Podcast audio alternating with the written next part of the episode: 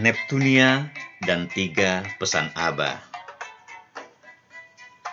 November 1958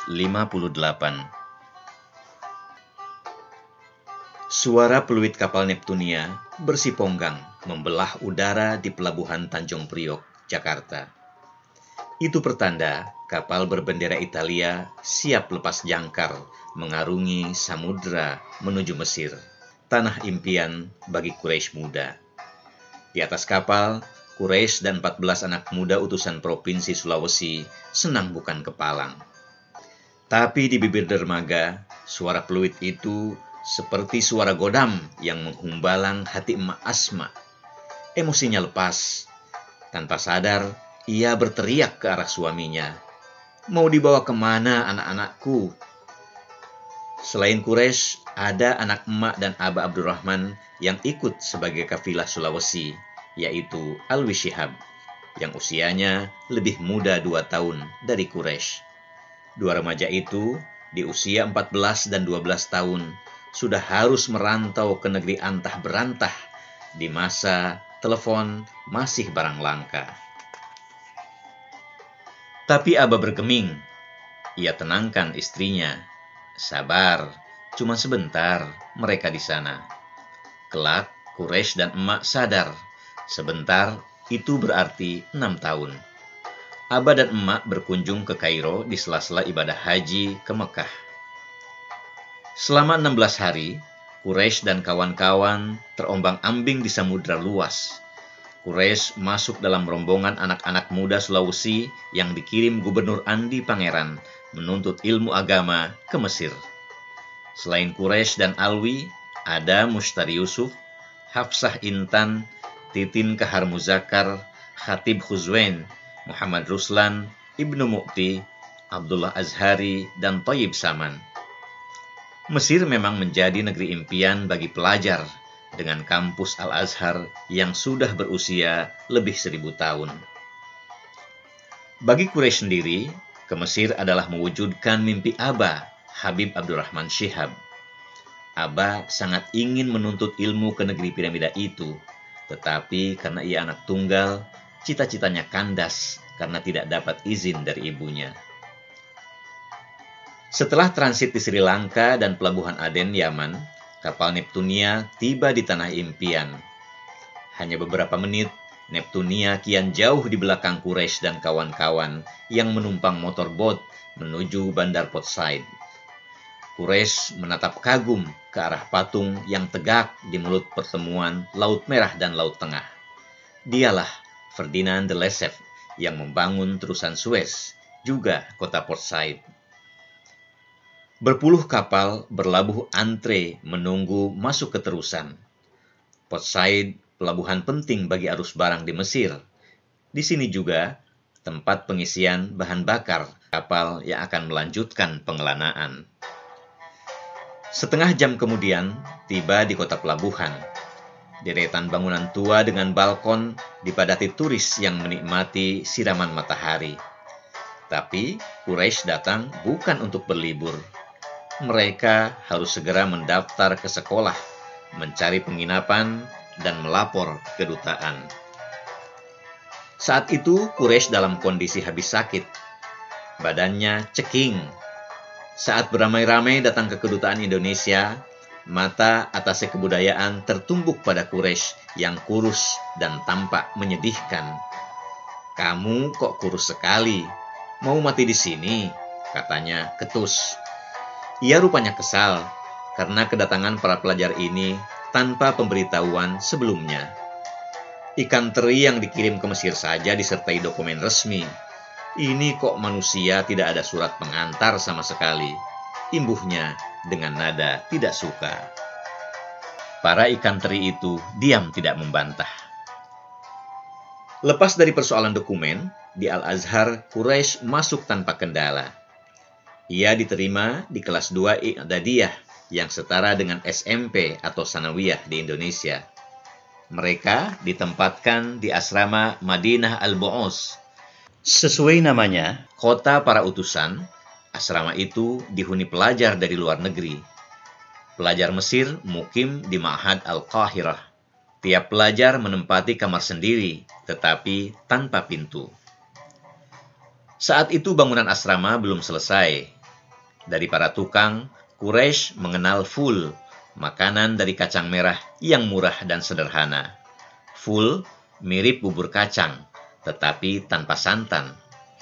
Makanan khas Mesir itu dimasak dengan sedikit susu, minyak, dan rempah-rempah, sehingga rasanya gurih. Jika sedang sangat lapar, Quraisy menambahkan roti tamis, roti tipis dari adonan tepung gandum yang dibakar di dalam tungku tanah. Aroma hangus pembakaran serta wangi bumbu membuat selera makan naik. Karena kandungan karbohidratnya seperti nasi, makanan itu cukup mengenyangkan. Tapi namanya anak-anak, sore hari Quraisy kadang-kadang ingin jajan. Favoritnya roti isi gula. Separuh ia makan, setengah lainnya disimpan untuk makan malam. Tapi masalah lain muncul, karena beberapa jam saja roti murah itu sudah mengeras. Agar kembali enak, roti itu dipanaskan. Tidak ada alat pemanas, yang ada hanya setrika. Kures mengendap-endap ke ruang cuci dan menyetrika roti. Hmm, enak sekali gulanya, meleleh kena panas setrika. Lama-kelamaan, semua pelajar makan roti setrika tidak lagi sembunyi-sembunyi. Justru penghuni asrama sepakat. Ada setrika untuk roti, ada khusus untuk pakaian. Hidup sederhana itu berlangsung lama. Aba memang tidak pernah mengirim uang, tapi ia tidak pernah putus mengirim nasihat. Tinggal berjauhan tanpa telepon, hubungan anak dan orang tua terjaga hanya lewat surat. Itu pun paling cepat dua atau tiga bulan sekali, karena kendala transportasi. Kala rindu menyerang, surat yang sama dibaca berulang kali. Kemeriahan lebaran di kampung halaman tergambar lewat secari kertas. Saat lebaran tiba, emak Asma yang memasak beragam makanan selalu menyediakan piring di meja makan. Lengkap, seolah-olah Quraisy dan Alwi ada di rumah. Lauk pauk tidak boleh disentuh, karena itu jatah anak tersayang yang sedang dirantau orang. Suatu hari, Quraisy kedatangan tamu istimewa, Pak Abdurrahman Aslam. Pengusaha sukses asal Makassar itu mengunjungi Mesir sebagai utusan Presiden Soekarno. Aslam, penasihat ekonomi Bung Karno, ia juga sahabat Aba Abdurrahman. Di sela kesibukannya, ia sengaja mencari Quraisy dan Alwi. Quraisy kaget bukan main, karena Aslam berkunjung langsung ke asrama Bu'os. Sebagai utusan khusus presiden, Aslam datang dengan pengawalan duta besar. Tidak hanya mengeluk salam, ia juga memberi sangu kepada dua remaja pengelana itu. Jumlahnya lima pound, jumlah yang cukup untuk bekal dua bulan. Itulah satu-satunya pemberian uang terkait Abah kata Quraisy. Menerima uang dalam jumlah besar membuat Quraisy dan Alwi melupakan sejenak sayur full, roti tamis, dan roti manis setrika. Mereka pun pergi ke restoran Al-American yang menjual puding seharga setengah pound. Hmm, rasanya enak sekali meskipun mahal. Makanya, paling-paling saya beli sebulan sekali, kata Quraisy. Aba bukan tidak punya uang untuk dikirim, tapi ia menanamkan sikap mandiri sejak dini. Seperti pepatah, bersakit-sakit dahulu, bersenang-senang kemudian. Aba juga bukan tidak merindu, tetapi ia menunjukkan perhatian dengan cara lain, dengan komunikasi penuh siraman nasihat. Suratnya panjang dan ditulis rapih. Aba juga tegas soal pergaulan. Bergaullah dengan orang-orang baik dan pandai hindari teman buruk, tulis Aba dalam suratnya. Ia mengumpamakan hati manusia laksana cermin.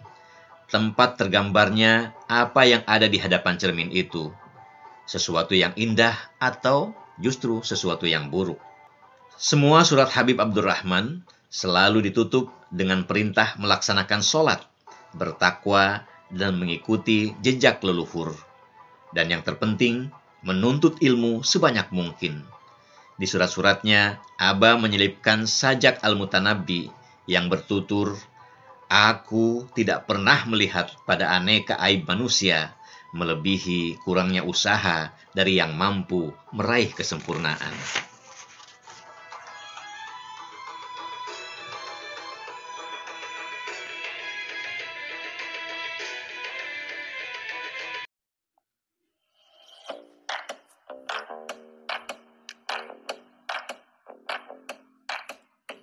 Simak terus kisah-kisah unik dan inspiratif dari buku Cahaya Cinta dan Canda Muhammad Quraisy Shihab.